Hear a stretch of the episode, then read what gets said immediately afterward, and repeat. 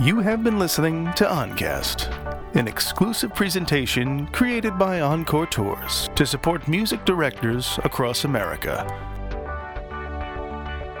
Encore Tours provides the tools you need to develop your ensemble with an online resource center, fundraising on a major scale, the most advanced audience building tools, and access to the world's greatest performance venues. Join us at www.encoretours.com.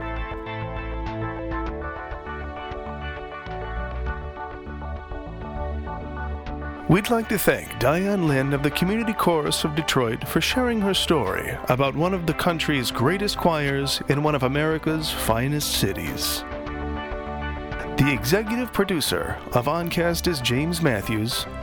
Technical director is David Solar.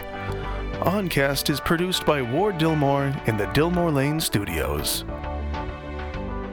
This episode was narrated by Lorraine Aloya and Dominic H. Dillmore.